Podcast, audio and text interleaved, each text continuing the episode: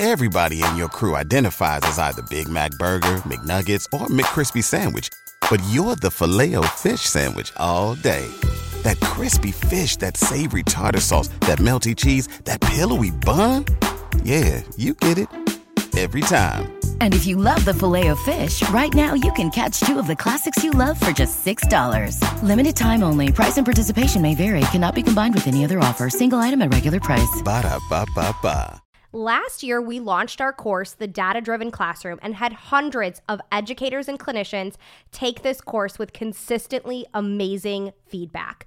I heard from so many teachers how this course really changed the way they approach data, how they were able to set up simple data systems, train their paras, and be collecting data to make data based decisions within days of finishing the course. That feedback made me so happy. Now, that course has been closed and unavailable since last year, but guess what? We are reopening the course, the data based classroom, and I want you to be one of the first ones in. If data is something you have been struggling with for years, let's work on this together. Let me give you all of the tools to make this something that can consistently happen in your classroom. And guess what? Since you are a podcast listener, and I absolutely love my podcast listeners, I have an awesome code for you. When you use the code DATA100, you're going to get $100 off of the course bundle. Now, this code is only going to be usable until March 20th. So you only have one week to use this code, but Data 100 will get you $100 off of that course bundle. So that means for less than $200, you are getting the amazing data toolkit with literally hundreds of data sheets, all editable. And don't worry, I teach you how to edit it. And that entire data driven course that touches on academic data, behavior data, staff training, and so much more. There's a link in the show notes with all of the information. Let's make this year the year that data really works. Hi, I'm Sasha Long, special ed teacher and board certified behavior analyst. Welcome to the Autism Helper podcast. I'm here to explore different strategies to improve the lives of individuals with autism.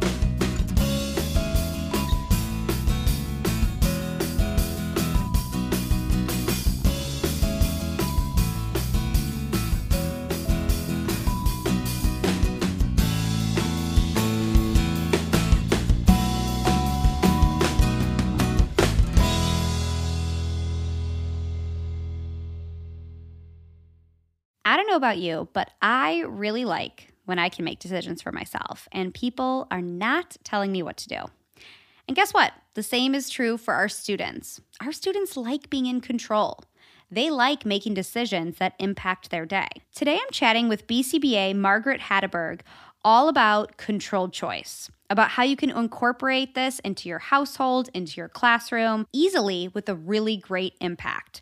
This is an awesome antecedent intervention that can really help prevent problem behaviors before they even start. So let's talk choice. Hi, Margaret. Thank you so much for joining me. Hi, thank you for having me. So, today we're going to be talking about choice and specifically this idea of controlled choice. So, Margaret, can you speak a little bit to what that means? Yeah, I think that, um, you know, in ABA, we talk a lot about antecedents and behaviors and consequences. And so the controlled choice is just a great antecedent strategy, um, something simple and easy that can make a kind of a big difference in the outcome. And why can choice make a difference in the outcome? Like, how can something, yeah, that seems so simple really have that big of an impact?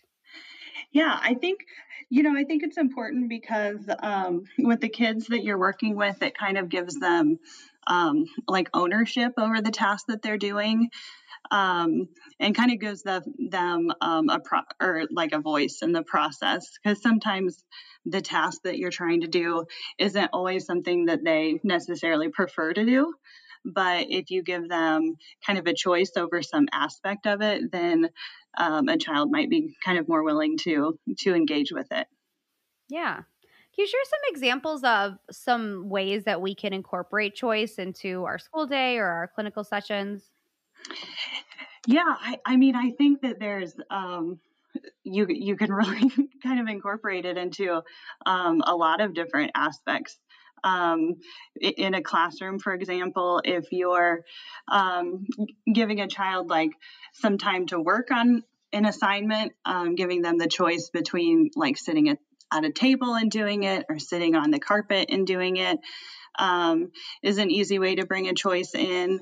Um, if you're if you're completing work where the order of the different tasks aren't really important, um, then that's an easy way to to fill that in. Um, you know, do you want to um, work on work on this puzzle first, or do you want to do this worksheet first? Um, so that's a that's an easy kind of an easy place to put it in as well. And I think so often, you know, we're we're sometimes our own worst enemy. Like we decide that well, we always have to do puzzles in instead of worksheets in that order. We have to do puzzles and worksheets, and and really, it, it doesn't matter as long as the work's getting done. Right. Yeah. And I um I've seen seen the importance of this um even a, a lot more recently. I have um, a two year old daughter who has become very opinionated about a lot of things recently. Um, so, like getting dressed, for example, um, you know, the overall outcome is that she goes to um, daycare wearing something. But, you know, if she's wearing a dress versus a shirt, that doesn't really matter. Um, but but letting her choose and giving her opportunity to to kind of have that control in that space um, just allows it to go a lot smoother. Oh, yes. I am very familiar with the before daycare two year old tantrum, specifically related to clothing. So, yes. And, you know, I, I say that, like I just said a few minutes ago, like, oh, it doesn't matter, whatever. And I sometimes am guilty of not following my own advice. Like, I'm getting in a fight with my kids, like, you should wear this outfit instead of this. And my husband's always like, who cares? Like, they're wearing clothes. So I think, you know, it's a good reminder for ourselves. Yeah our our current um, battle typically um, or, or right now seems to revolve around shoes. Um, so right now there's only two pairs of shoes um, downstairs, so she can choose which one which one she wants to wear. And you know, at the end of the day, it doesn't really matter which shoes she wears, just as long as we're getting out of the house in in one pair. yeah. Okay, that's a great point. So, are too many choices maybe a bad thing? How many choices do you think is optimal for kids? Everybody in your crew identifies as either Big Mac Burger, McNuggets, or McCrispy Sandwich, but you're the filet fish Sandwich all day. That crispy fish, that savory tartar sauce, that melty cheese, that pillowy bun. Yeah, you get it every time. And if you love the filet of fish, right now you can catch two of the classics you love for just $6. Limited time only. Price and participation may vary. Cannot be combined with any other offer. Single item at regular price. Ba da ba ba ba. Uh, I mean, I think starting out with um, with giving a, a, child two different choices, especially um, kind of going back to like a um, a classroom scenario, if if a child um, is having a hard time making a choice, then um, sometimes it's easier to start with with just two options.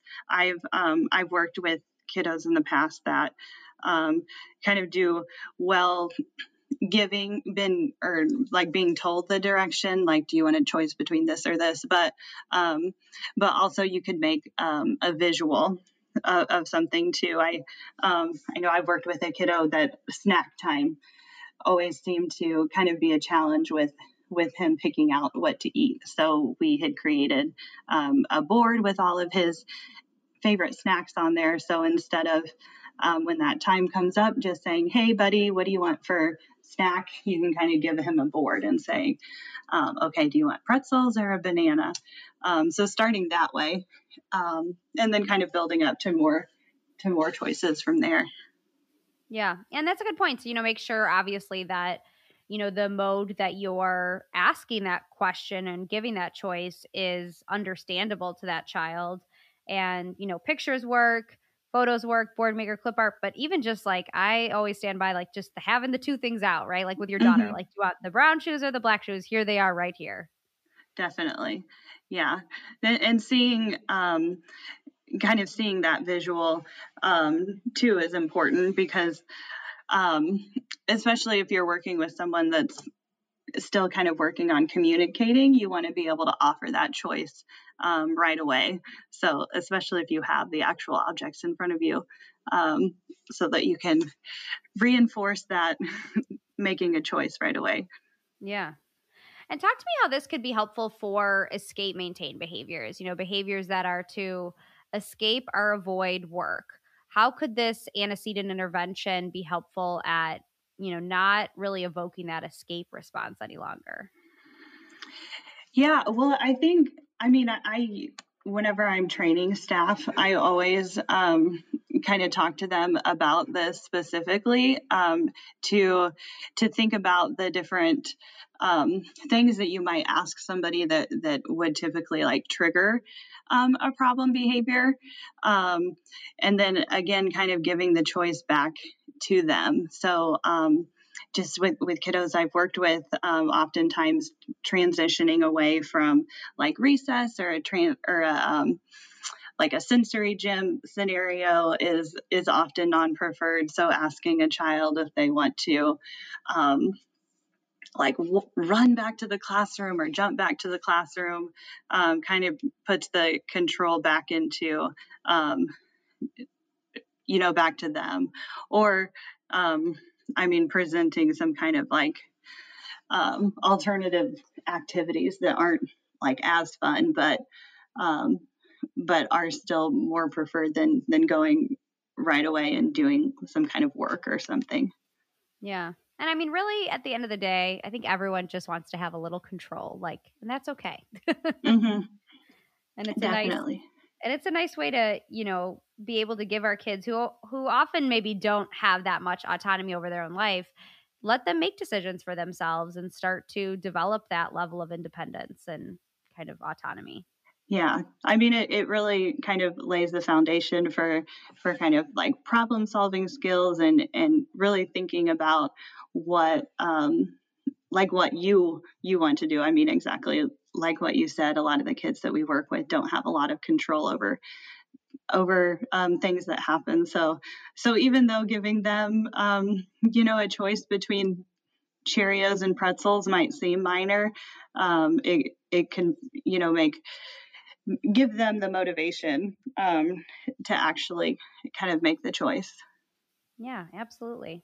Well, thank you so much, Margaret. Like I said, I think this is such a simple but impactful strategy that you know parents and your caregivers and teachers and staff could easily be working into their repertoire no matter what they're doing. So, thank you so much for chatting with us. Yeah, thank you. Thanks for listening to the Autism Helper podcast. If you liked what you heard and want to hear more, hit subscribe. It would mean a lot to me if you left some feedback. Whether I'm working one on one with a student, doing a podcast like this one, or presenting for a PD, my goal is always to provide as much value as I can.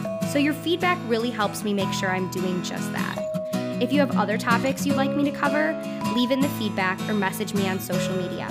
You can follow me at The Autism Helper on Facebook, Instagram, YouTube, and Pinterest, or visit my website, theautismhelper.com. Thanks again for listening.